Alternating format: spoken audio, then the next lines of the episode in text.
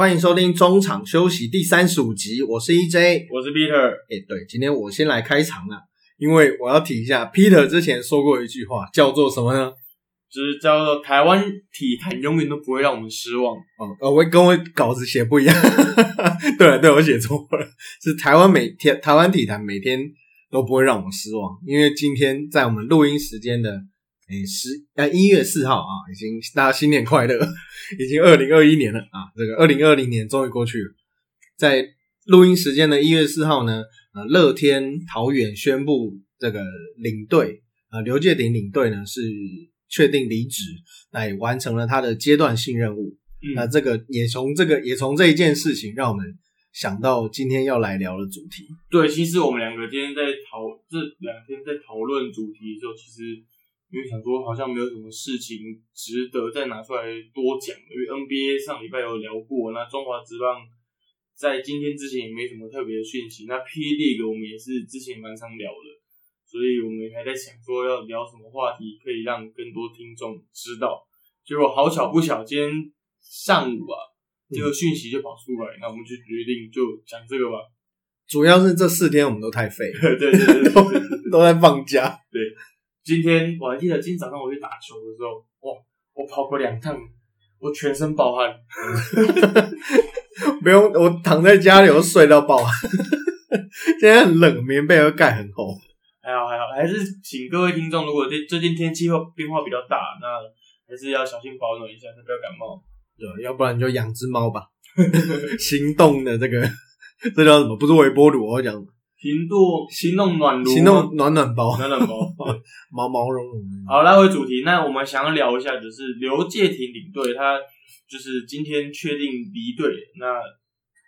他的就是他有写一份那什么声明稿，嗯，对，那他上面写说他完成阶段性任务，那 E J 你觉得是什么样的任务？其实，在当初乐天日日本的这个企业乐天要来接台湾的球队的时候，呃，我。他一定这个一定要台湾有一个人负责接头了，就是不太可能第一年甚至前两年就直接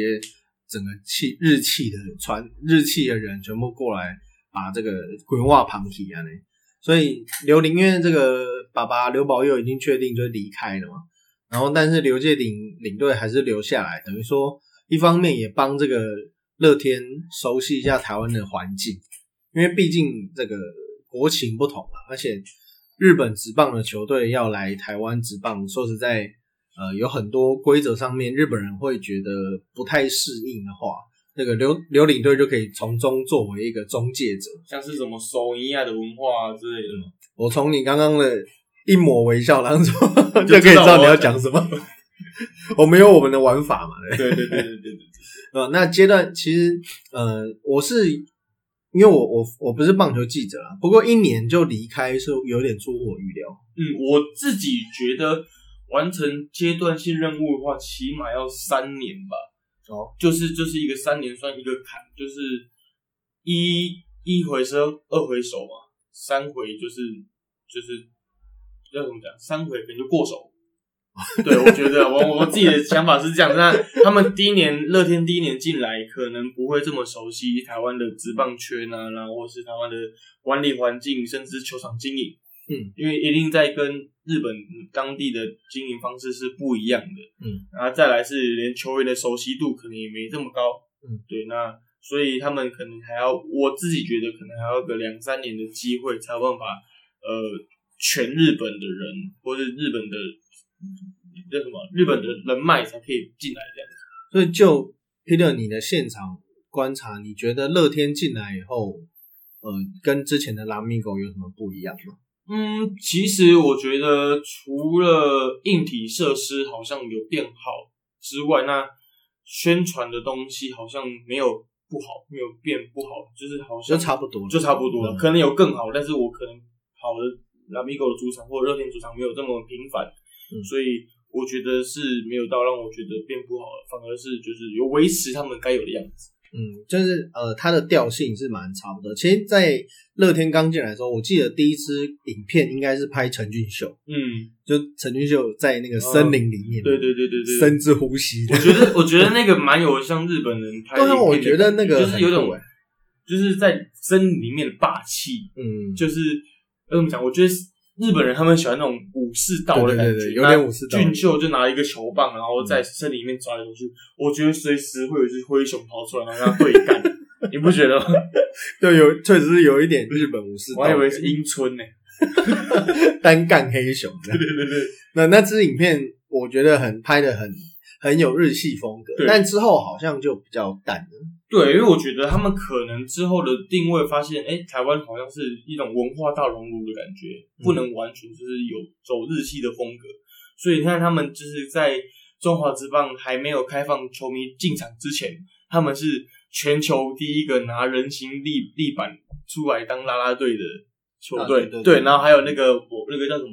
就是穿衣服的娃娃，那个叫什么，就是 model 的那种立板当啦啦队，那、嗯、我觉得蛮酷的。后面还有那个电子音乐器这样子。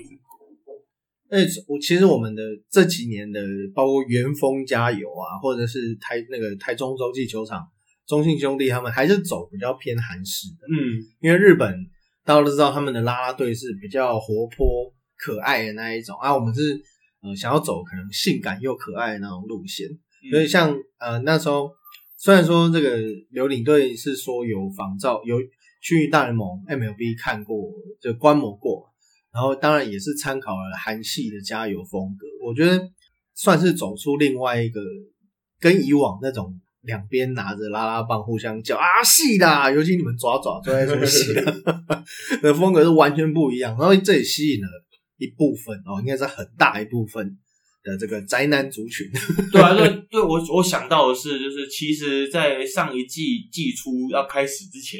疫情没有爆发的时候，乐天桃园原本要就是招募那个韩国职棒啦啦队的队员来台湾客客座啦啦队。那我觉得这个点子就还不错。那当时其实，在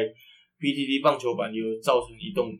一, 一时热烈轰动，这样、嗯、就是乡民就说：“哦，我一定要去球场看那个啦啦队。”然后后来有吗？后来是因为疫情的关系就没有來。哦，对，对，因为那时候疫情爆发之后就，就就是暂暂时不来台湾了。嗯，对。不过这个棒球版今天在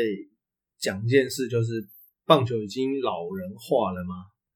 你怎么看这件事？我觉得是因为现在球迷喜欢看快速的东西，嗯，因为现在人类。我们人看手机啊，或是看电脑，都是那种很快速的，嗯、就是浏览次数很快的，所以比较多人会想要看篮球啊，甚至可能羽球之类的吧。我觉得那棒球，毕竟像我们有台《Hito 大联盟》，他们有曾经说过，棒球他们是一个很冗长的比赛，嗯、你可能你投手赛很痛苦呢，嗯，你看从第一局到九局都零比零，这看不下去会想睡觉啊，所以。我觉得棒球确实有点就是趋向于比较慢的运动，那球迷可能会接触度比较低一点。嗯，我真的觉得，因为我以前就打棒球出来嘛，我其实很喜欢那种中间的空白。嗯，就是当大当每一个人当这个投捕打者之间的呼吸都变成一种节奏的时候，我觉得那是一种很日系的感觉。嗯、然后，而且像那种嗯，棒球是讲究爆发力的运动，就是你可能。整场没事干，然后忽然来一球，这个难度系数五颗星的就会有这种突然爆炸性的体能需求。我觉得这个是棒球最刺激的地方。对啊，不过确实，尤其是中华职棒这几年都一直一直强调说要打快一点，打快一点，结果好像没有比较快。对啊，我觉得这是一个要怎么讲，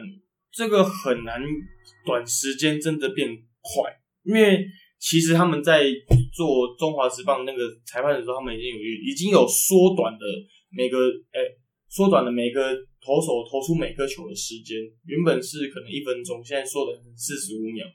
让那个时间数变短。那你看以前的那个室外球，就是你只要示意之后就可以室外球保送。我超不喜欢这个的，对吧、啊？因为我觉得重点不是那个，你一场比赛会有几次进援啊？嗯，但是不是？我觉得那个不是重点，但是。对，他确实是可能遇到了，你可以节省大概一分钟，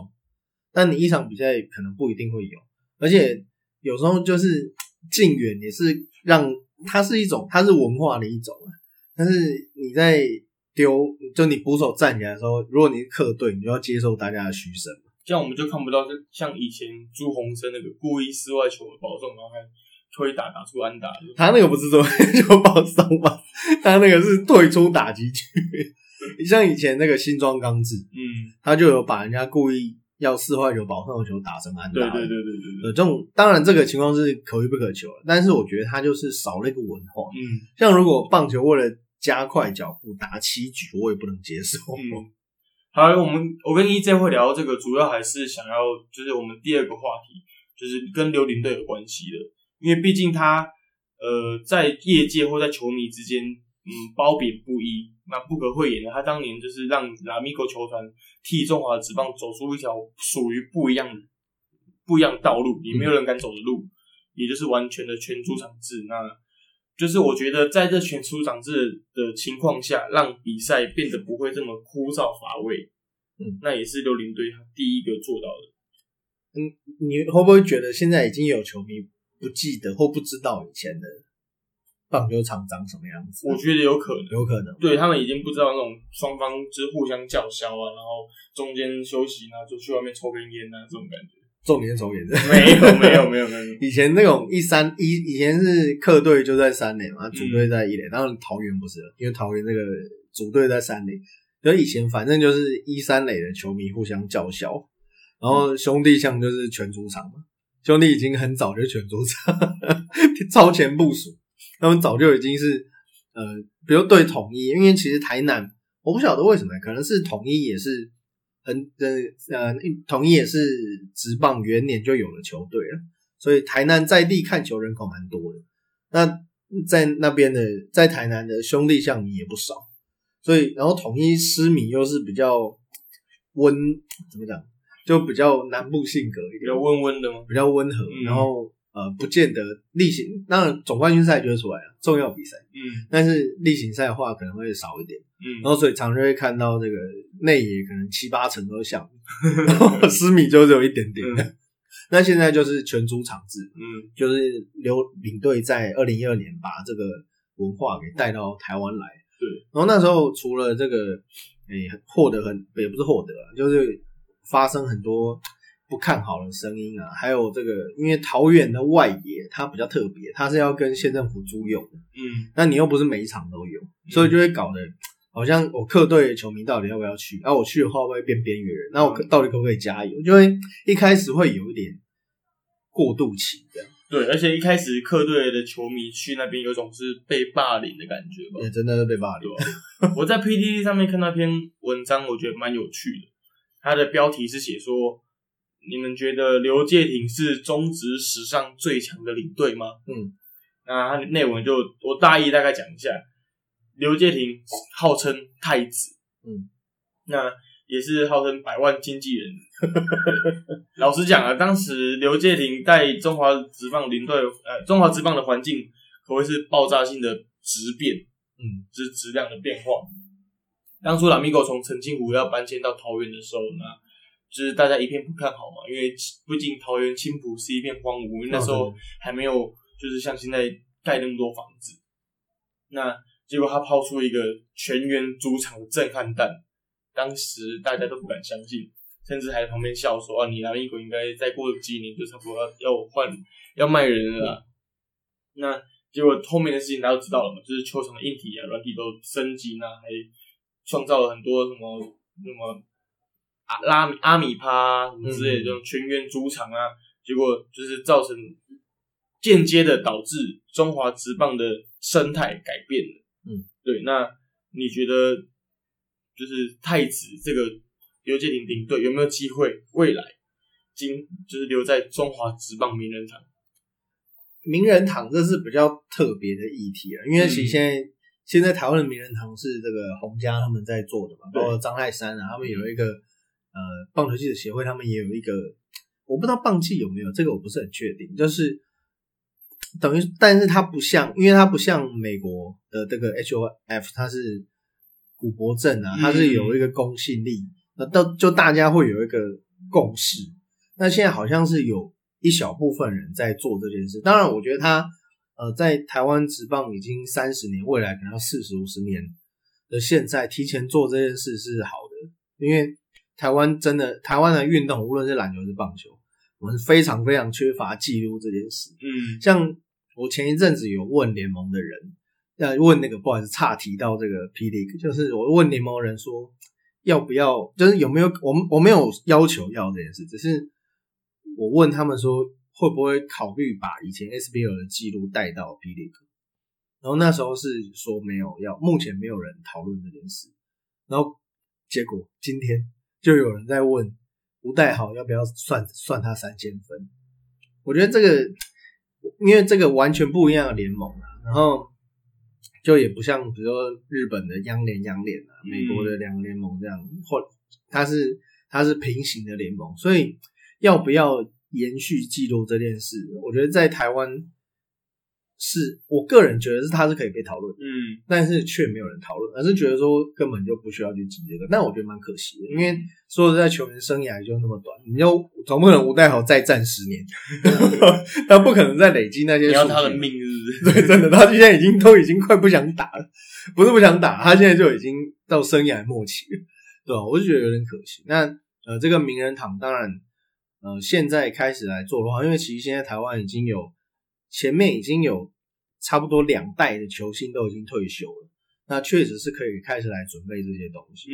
对吧？那讲回来这个刘领队，因为他稍微我稍微介绍一下这个人，他是。呃，达拉集团的刘宝佑董事长的小孩，然后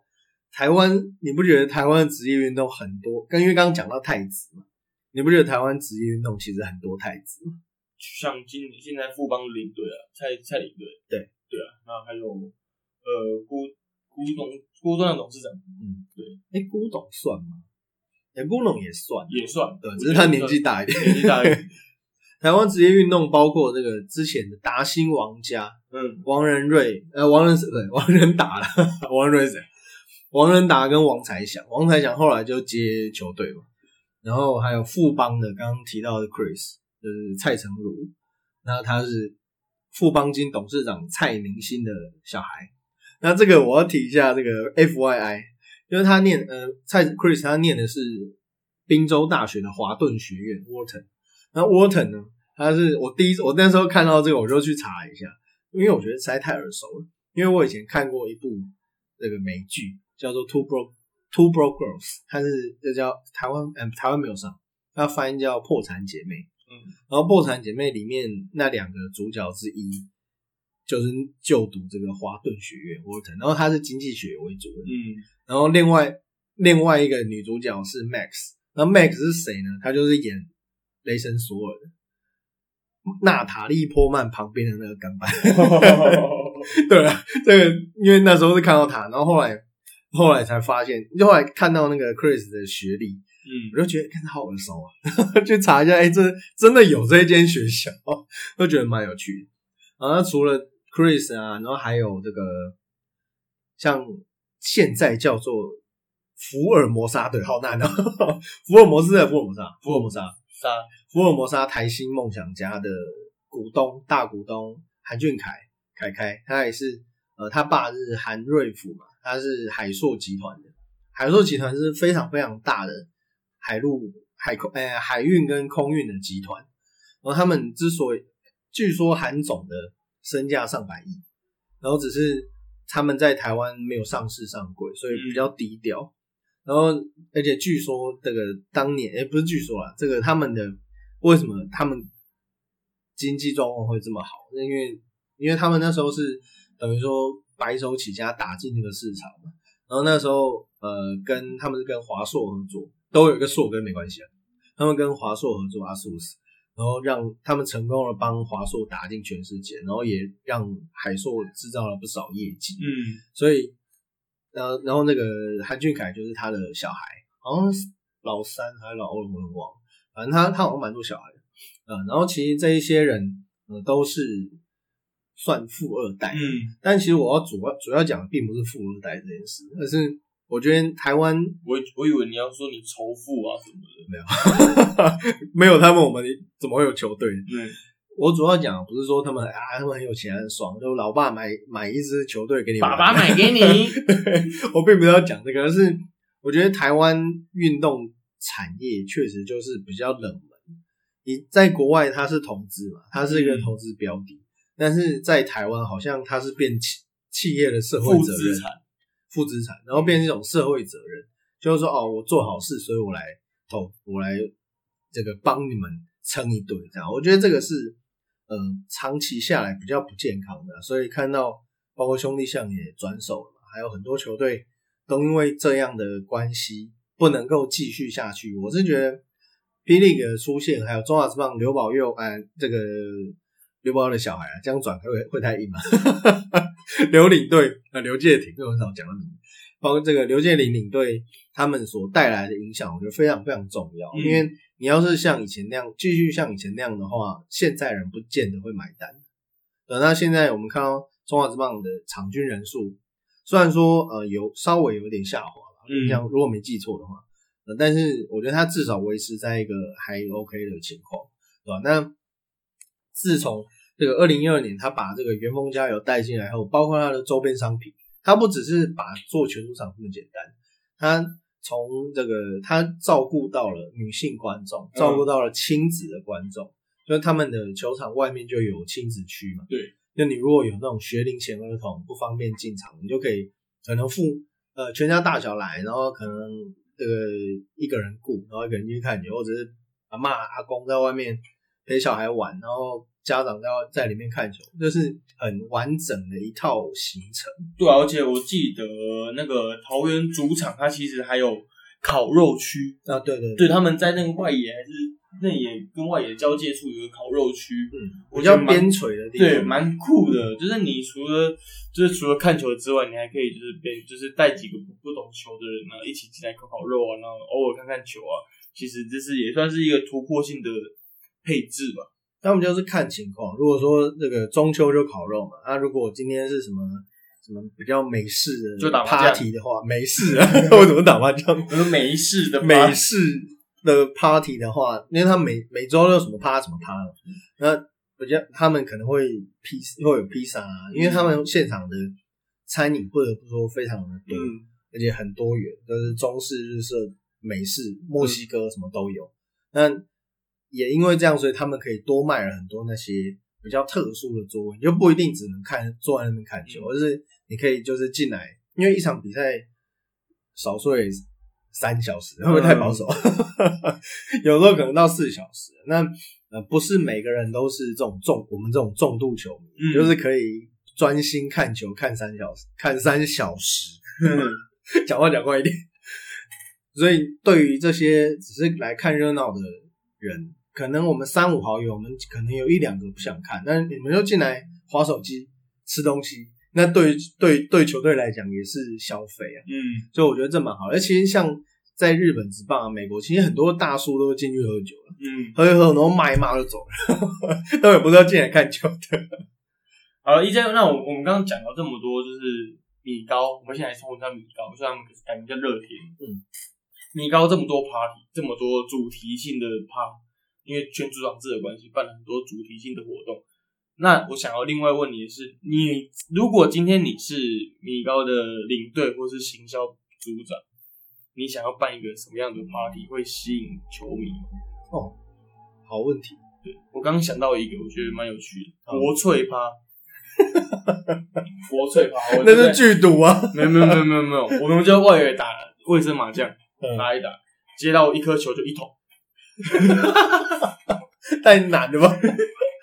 因为那个绿谷绿谷新年彩最后不是大家在海边打麻将吗？对对对，他们在球场打麻将，很屌哎、欸！外野摆十桌的，很屌哎、欸！可是一将打比较慢的，会不会打不完一将？没关系啊，看你这辈子有机会在桃园棒球场打麻将吗？边打边看的，对啊。那个在要字幕的时候，然后被全垒打球打翻。对对对对，这你可以跟乐天建议一下。这还蛮还蛮有趣的，比如说外野手准备要接球，然后对方打一字牌，砰，然后外野手就被吓到了。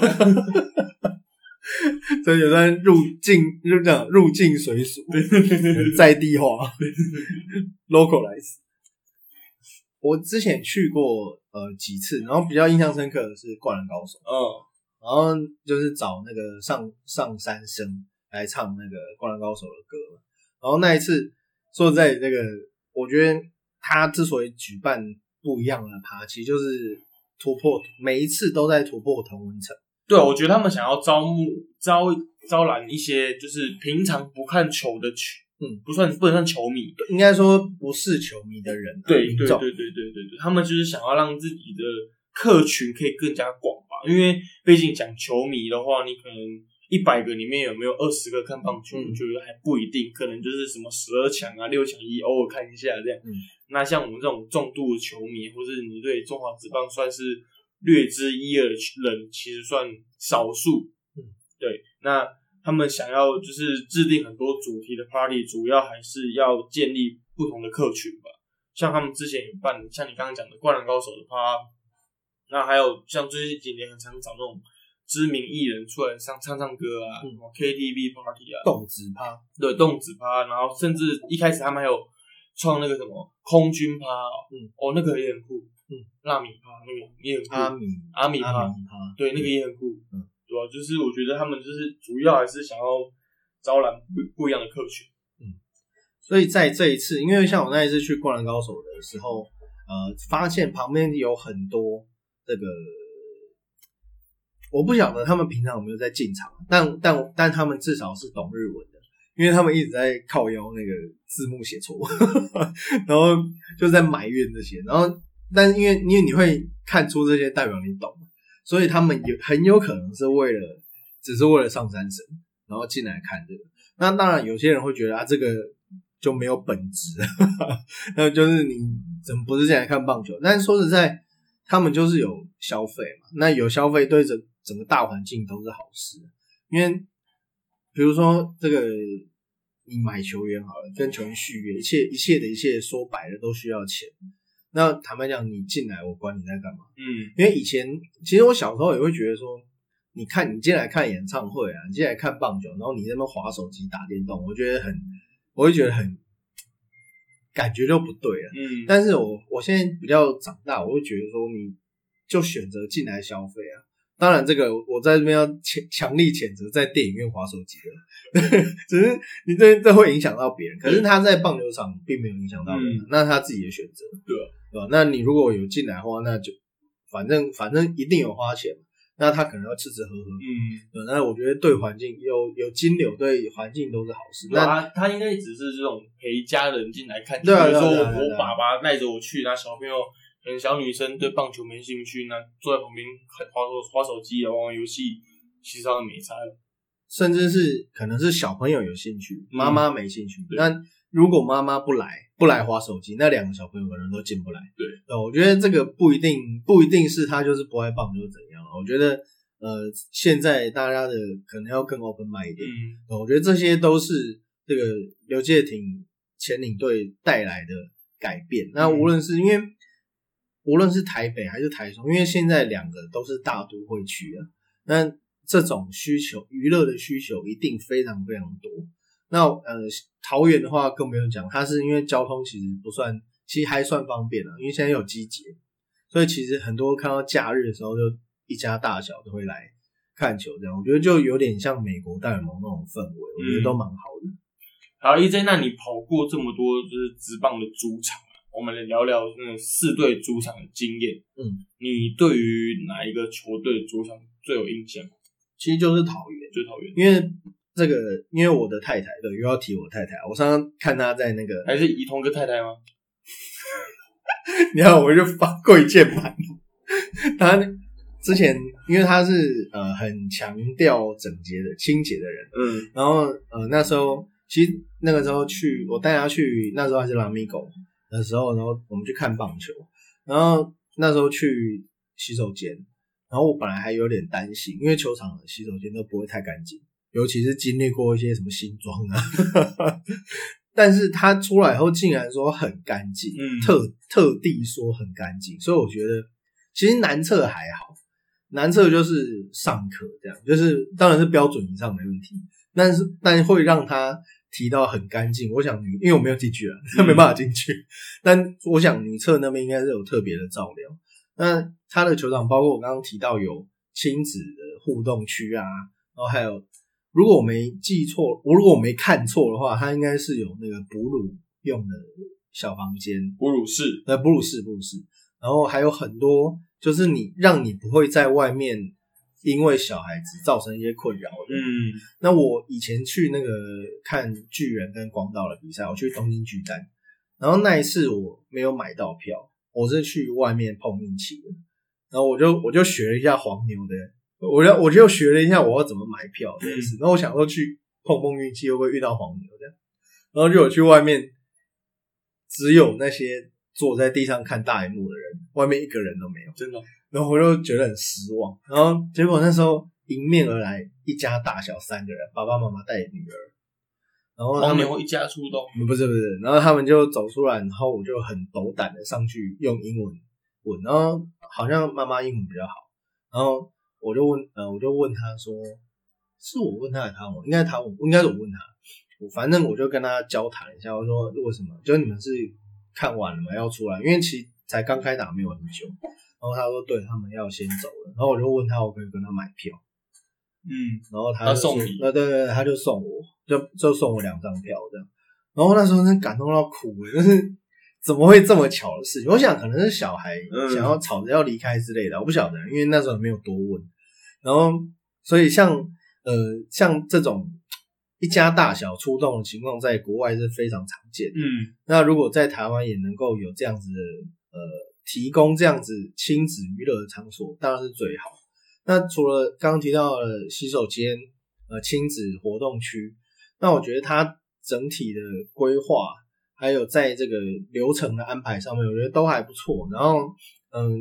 包括它，当然它的先天地理条件问题啊，可能有些人呃球看一看就要去赶高铁了这样。但有大部分都不过大部分都开车，因为附近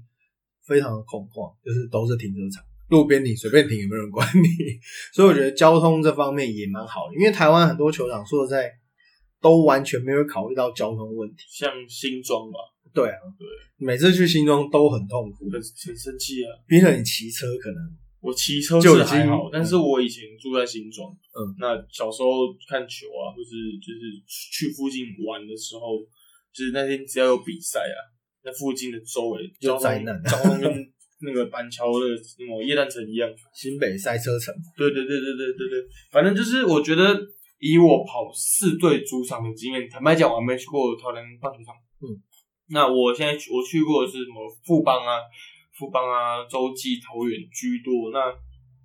我自己比较常去的就是洲际跟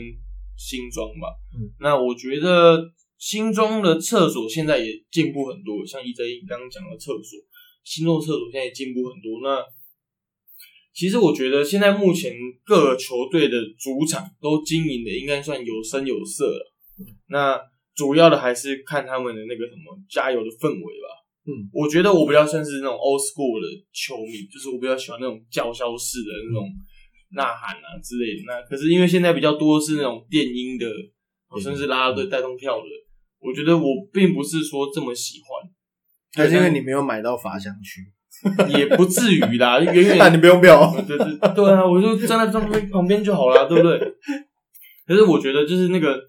最初那种看球的感动是那种大家互相呐喊，帮着球员加油啊那种感觉。我觉得国际赛最有这种感觉，对啊。嗯，所以我觉得就是以我各个主场的经验的话，我觉得其实都大同小异。嗯，对，那主要还是那些软的，就是这样怎么讲？软软体软软体或软液体啊。嗯，新庄呃，从以前这个都是兄弟象，因为以前兄弟象就是尽量都安排在天母跟新庄嘛，因为台北。那然后后来后来当然去了台中。那其实新庄在这十年嘛，改变其实确实蛮多的，包括刚刚 Peter 讲的，嗯，厕所。那富邦因为富邦其实进来，然后他们把、呃、包括里面的记者室啊，嗯、就是里。呃，球迷可能无法进去的那个区块，其实呃也都弄得蛮好的。然后，呃，像以前，像刚也有提到这个旁边可能会有人抽烟啊，现在也都不会有这种比较 old school 讲不了好听 old school 的现象。其实，在外野还是有人偷抽烟，我、哦、还有还是有。哎、欸，我超少去外野的、欸。阿北他们，我我跟你讲，新庄的左外野，左外野看台最上面两排。都是那种当地新庄的阿伯，嗯，他们会就是他们是有票吗？他们是有票的，里长会发的，我不知道，我不知道，反正就是各位听众，如果有机会去新庄的话，在左外野，还要买季票。我百分之百确定是左外野。他们有一个三到六个大叔，然后就拿了一瓶霸啤，坐那边包冰冷，喝啤酒，抽根烟的啊，这球员不行啦！我从以前看就觉得他不行啦。哦，那也蛮，真算是棒球文化的一环。对对，只是不要抽烟。对对对对对，喝酒 OK。对对，就很很很 local 的台湾棒球文化，嗯，很酷。那以前这个新，现在还有没有啊？新庄棒球场右外野后面有一个。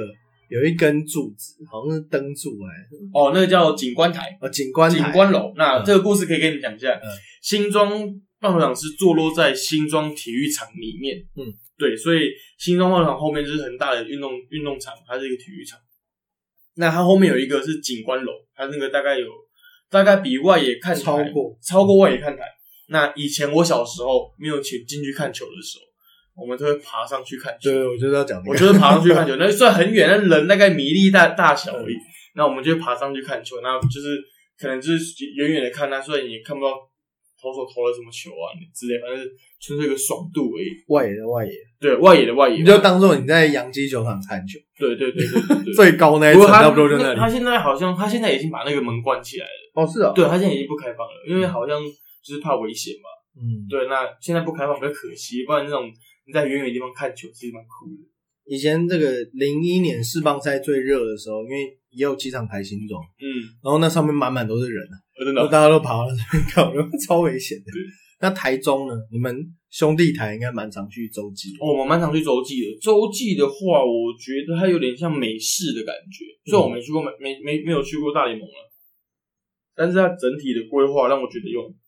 那种美式的感觉。嗯，就是就连。又要讲到厕所，就连厕所都是那种很工业风、美式工业、美式工业风的那种感觉。那，嗯，而且他们颜色很鲜明嘛，黄色，所以他们在各个你看得到的位置基本上都是黄色的。嗯，然后，然后我前阵子有上去内野第二层看台去看，就上次总冠军赛的时候，我去，我就特地跑到内野看台二楼看台去看。我、哦、那个视野很棒，其实如果要我做的话，我会再选一次，再坐在内野二楼看台。哦、真的、哦，我真的视野很棒，有点就是你居高临下，然后看着你那些位置一样，很酷。哦，我没有上去过，其实蛮酷的，就是很纯粹的看球，虽然没有、嗯、没有啦啦队，可能对你来讲比较可惜吧。欸欸、我之前去过天母的二楼，嗯，然后我我也觉得那个角度其实蛮特别，嗯，就是有点居高临下，对，然后这个有点像那种上帝视角，对，那个球虽然滚动你看不出来，但是。从那边看，比如说球打到外野、啊，因为你看那个飞球的角度跟你在二楼看、一楼看是，应该说二楼、嗯、二楼看不一样。嗯，所以有时候也是蛮好玩的。那台南，你刚刚说你没去过，我是没去过，但是我耳闻就是业一些业界的同仁，他们就是说台南很爱，嗯，就是可能台南就算台南棒球场比较旧吧、嗯，那他们的灯照明设备比较差一点点，然后而且他们的那个什么。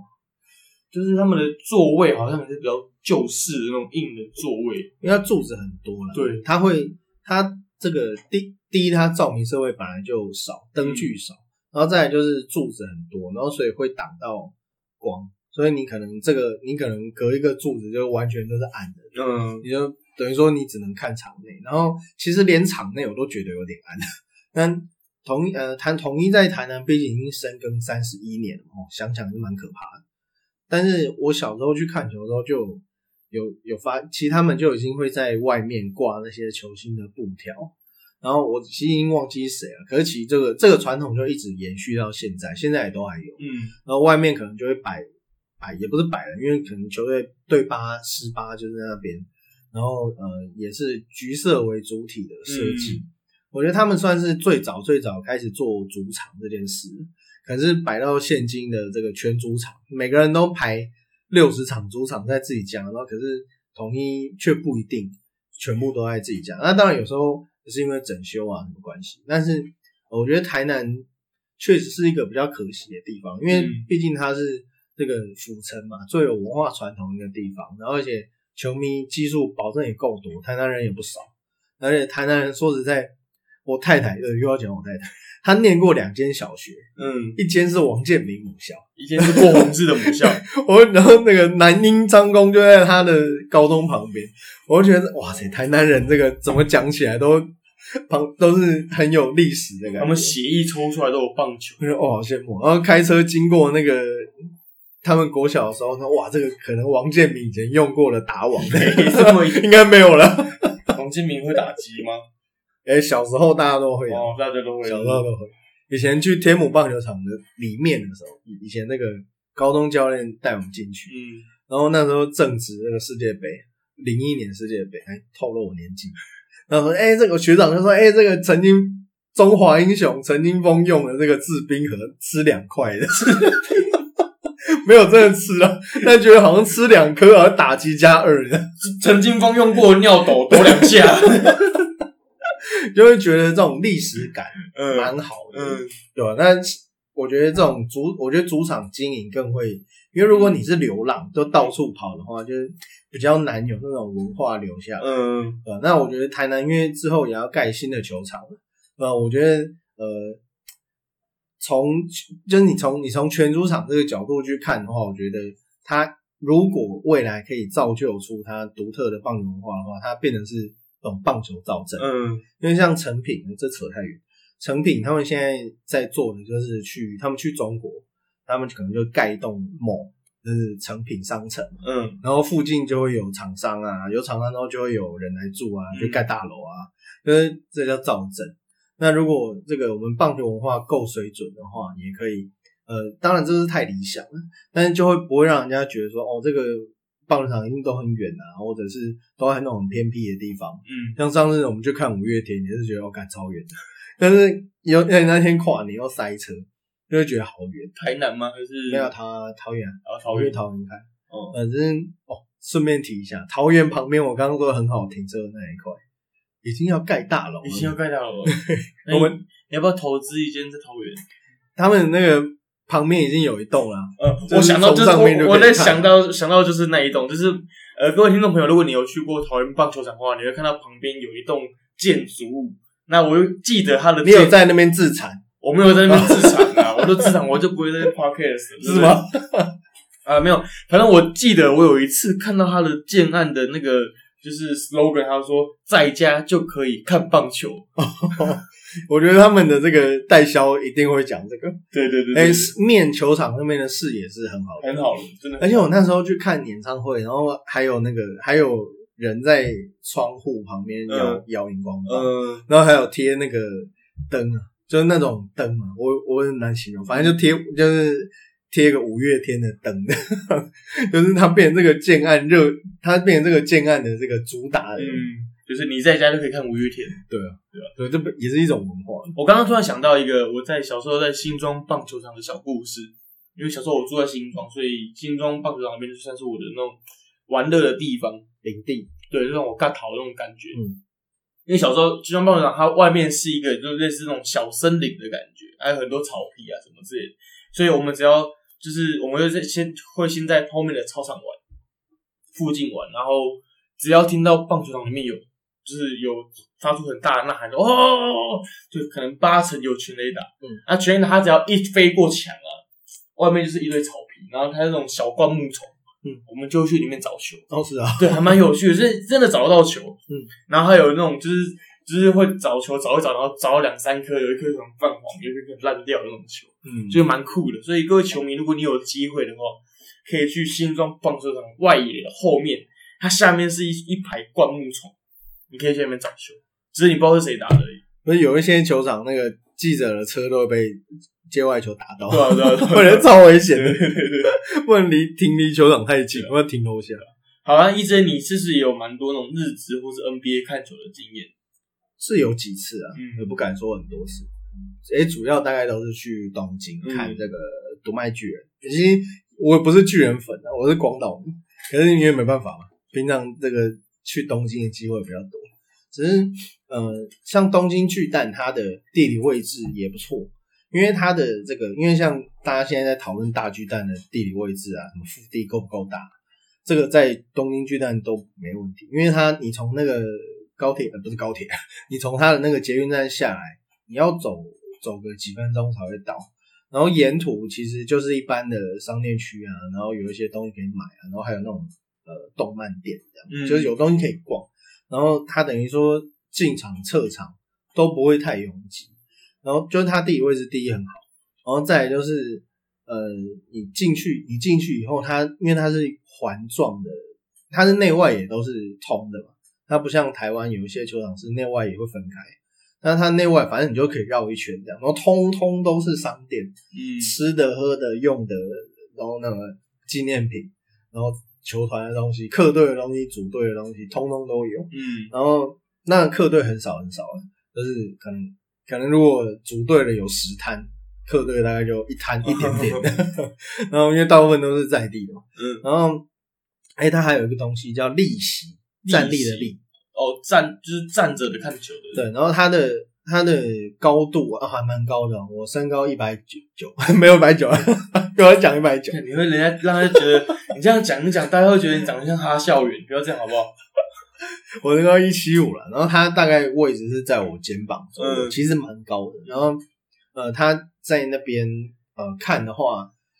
诶，其实很多等于说很多人是买站票进去看，因为不一定买到座位嘛。然后像那种周像那种巨板站啊，就是巨人阪神的比赛就最热门，就你很难买到票。然后其实相对的在阪神那边也是，只要是巨人来，那那一场就一定是爆满。嗯，那巨人的球场我觉得它也是有一点我嗯有我觉得有一点美式风格，就是我觉得很利落，嗯，然后并它其实没有太多的营造营造说哦这是巨人主场，但你就会觉得说哦这是谁的家。我觉得它应该是长期以来的棒球文化。嗯，那阪神那边又不一样，因为我只去过这两个球场。阪神阪神的这个甲子园球场，一方面它就是甲子园红土，那时候去看就是为了它著名的红土黑土黑土黑土，但是那时候大家甲子园不是输了都都挖黑土回去纪念嘛，哦，真的是很黑的，就是很深很深的红色，跟人性哪个比较黑啊？人性啊，要看谁啊？嗯，阪神的话，他们的外，他们因为他们外野就是有，我不是很知道那个什么草，反正他们就是大家可以上网 Google， 它的上面都是那种藤蔓、呃、垂坠的藤蔓，然后这个整个也营造了很森林、很野性，嗯，因为阪神虎嘛，嗯，然后就会觉得哦，这个是阪神虎的球队这样。嗯，然后其实我觉得蛮可惜的是，我去年我自己一个人去大阪自助旅行的时候，我规划居然忘记阪神虎。嗯，所以这是蛮可惜的。你几月去的？一月的时候去的，虽然那时候好像没有没有比赛了，所以有点可惜。但是其实我一直蛮想去那种球场看看的，嗯，对吧，啊？想多看一下国外的主场到底什么样子，哦，说不定还可以遇到什么导览之类的。大阪还很近，嗯，你知道我去那个洛杉矶的时候，我也要去，我也想要去那个道奇主场，嗯，因为那时候我去的时候也是 N B A 赛季，就不是棒球季。但是他他那个官网上面就有这个导览 Stadium Tour， 嗯，就有球场的导览，然后他还有规划这个早上几梯，然后下午比较少，下午好像一梯而已，一梯还是两梯。然后那时候因为行程都规划了，然后因为去的天数也不是很多，然后就而且也觉得呃光去看球场好像有点，就为了为了这件事就有点呃那时候不知道为什么就没有选择去球场，现在想想还是蛮可惜的。嗯，因为其他那个都是专业，会有专业的导览员。对啊，哎，欸，那时候也怕英文听不懂，然后进去说，哎，欸，这是谁？我可能会知道什么 Lou Gehrig， 可是，呃，如果如果你全程你只听得懂，你会一半七成的话，会觉得很可惜。嗯，但是现在想想，应该还是要去一下。嗯，对啊，像像我之前打工的地方那个主管，他跟他老婆的时候结婚的时候去蜜月旅行去英国。嗯，他们去那个 Manchester 的主场，嗯，曼城的主场，那，no， 哦，很蛮多人的，很帅，我看那个照片有够帅的。嗯，就是我其实我目前我个人蛮想去，有机会的话可以去看一下什么西甲、英超啊，嗯，之类的。虽然我平常没有很关注足球的赛事，但是我觉得他们主场的氛围一定是那种很疯狂、很 crazy 的那种。因为你听过那种足球流氓，嗯，对，他们足球流氓是那种一火一。一, 一卡车的足球流氓，嗯，感觉很酷。我觉得你进去就可以进入到那个氛围。对，我有个朋友，他们他他跟他太太都是足球迷，嗯，然后他们的那个愿望也是要去一次曼联，应该是曼联，嗯，去曼联主场，嗯 ，Manchester， 就去一下曼联主场，然后朝圣。然后他们那时候就有去，那他说整场其实都在跳舞，嗯，都跟着音乐跳，哦、场上在干嘛也没人来管，他们就进去喝酒然后跳舞这样。嗯、我就另另跟这个台湾截然不同的看球体验、嗯嗯。好，那我们讲完那么多国外的或是国内棒球，那我们要讲一下前阵子上一周刚开箱完的 P-League 四队的主场刚开箱完毕。嗯，那 E J 你是不是有什么话想要分享的？然后上礼拜有提这个去新竹，嗯，工程师的主场了。那呃，我觉得这四队，因为包括最后一个桃园桃园领航员，他们的主场也在这个桃园巨巨蛋鸡蛋桃园鸡蛋桃园巨蛋开幕嘛。那他们的这个球场是比较特别，因为毕竟本来不是拿来打篮球的，因为它是在超级大 fucking huge。对，我其实不太知道他那个足球场是。拿来法会啊家事展览馆、哦、原来是法轮功的部分啊很夸张的大、啊、嗯，以前其实以前就知道那个那个那个地方啦、啊、只是呃我觉得他因为你能够拿来打篮球就是那一小块，然后变成是说球队还要特地搭建观众席，那比较不理想的是呃就有球迷在网络上反映说，其实你坐你买最贵的票、啊、就是坐在球员后板凳席后方，你是看不到的，因为它是平行。嗯，然后呃，更何况前面的人又人高马大，然后他那个人分享说他是坐在梦想家的 bench 后面，然后梦想家有一些队职员又站着，所以他根本什么都看不到。我觉得这个当然是有需要调整的空间了、啊。那那个球团的人员哦，就不讲是谁，有也有在脸书上面。有承认说，呃，那一天确实状况很多，然后也是替替球团替就为大家道歉这样。那我觉得对璞园这样一个已经在 S B L 很多年的球队来讲，他们要让他们跳进来做，然后等于说他们在我不晓得他们有没有增加一些人力了，但在他们既有的人力上面要做这些事情，说实在是有点困难。嗯，那当然在这个一开始 P League 成立的时候就有说，你每一队都要。至少一组行销团队，那我觉得呃，包括我们所呃记者所熟知的那些人，就我们的了解，他们人力是绝对绝对不够。那、嗯、我觉得要举办这样，因为那那一场好像也不少人呃，那呃，包括他们新搭建的那些座椅，其实我从照片上，因为那场我没有去，从照片上看起来是蛮蛮舒服的，嗯、而且观众反馈问一些有去现场的人。都说其实那个座位还不错，而且空间很大，嗯，就是它是两人两人坐，就不会像有一些是都会挤在一起这样。我一开始很怕，其实我一开始蛮怕那种我们台湾的主场，比如说你刚刚说的那个球员后方那种 V I P 席，他放的这种塑胶椅，有没有？像我们办那个那什么吃板豆那种塑胶椅有沒有，太太 low 了吧？我说我靠，一定要这么接地气就对了。坐一坐那个塑胶椅还要破掉了。如果是在更乡村的地方搞不好，就是那个阿伯阿姆就自己从家里带，哦，妹，然后贼家里，自己来。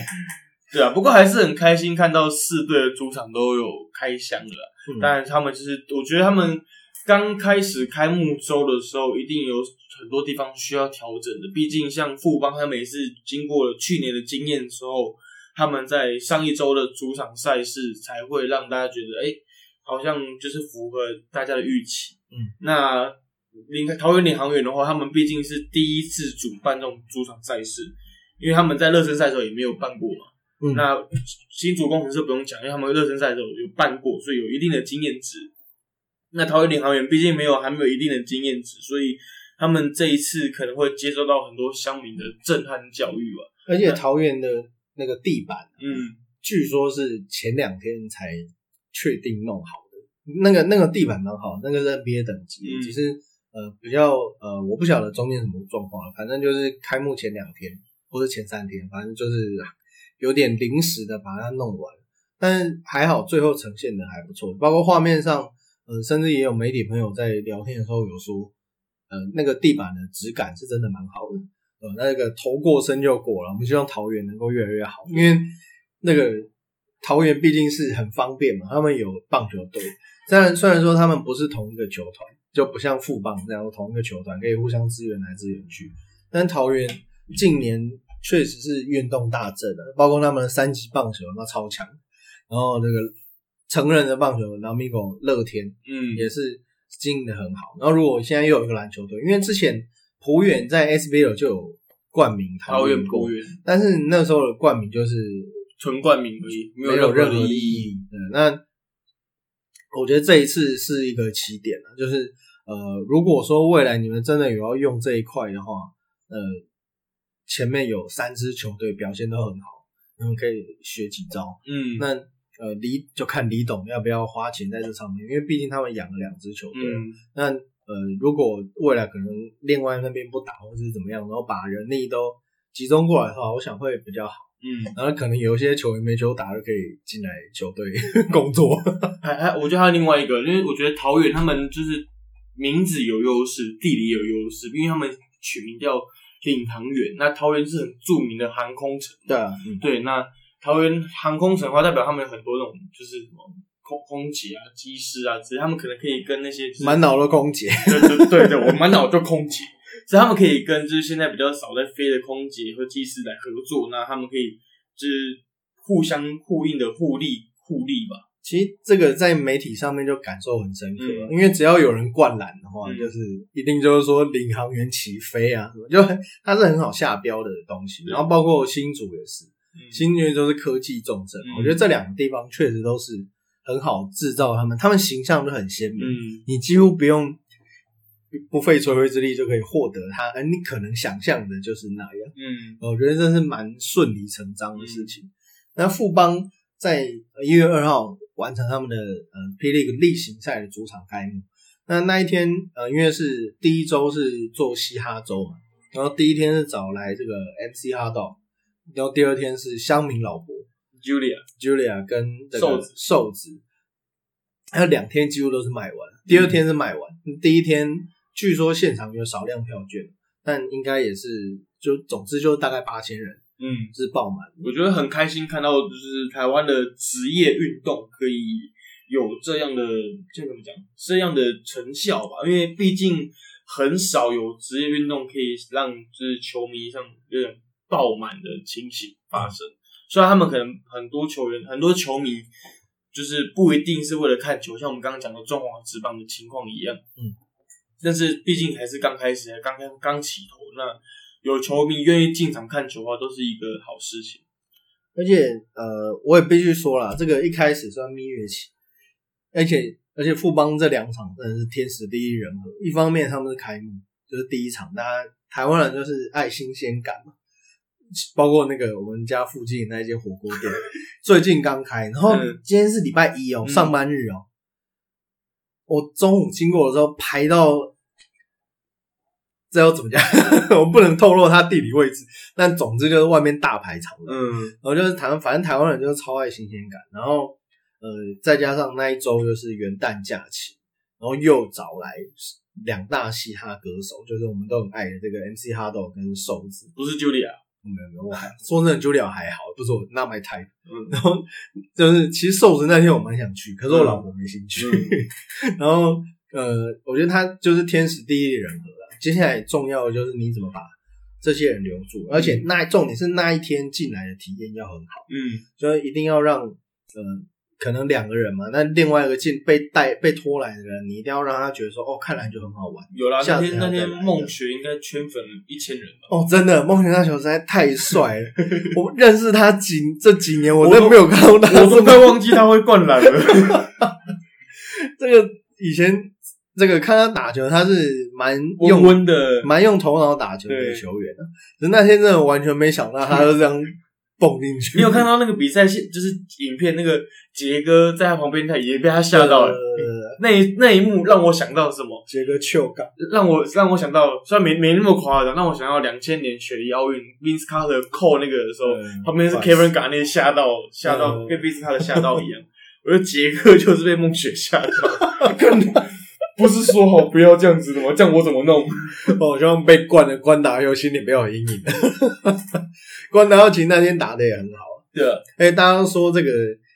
啊，那个灌呢有，我有看到一个人讲啊，不代表不代表这个酸民都这样。因为我有看到人说什么，你灌一个后卫有点可惜，要是灌一个锋线就好了，嗯，就会更帅。可是其实关达浩很壮、欸，他比前锋都壮，所以其实能够那个在他面前灌篮是蛮有魄力的。不过啊，你觉得 LeBron James 灌 Jason Terry 不帅吗？对啊，也很帅、啊啊，对，这跟、啊、我觉得跟防守人无关。对啊，除非如果你他妈是灌马汤博，那就很屌，对对对对对那就更屌。但是其实那雪真的够屌了，梦雪在那边、嗯、太帅了。好啦，以上是我们今天中场休息第三十五集的节目。那如果你喜欢我们节目的话，欢迎到我们脸书或 Insta, Instagram 粉丝团帮我们按追踪。那也欢迎在各大平台收听我们节目，并分享给你的好友。那在 Apple Podcast 平台可以给我们五颗星的评论。好，以上是我们今天的节目，谢谢大家，谢谢，拜拜，拜拜。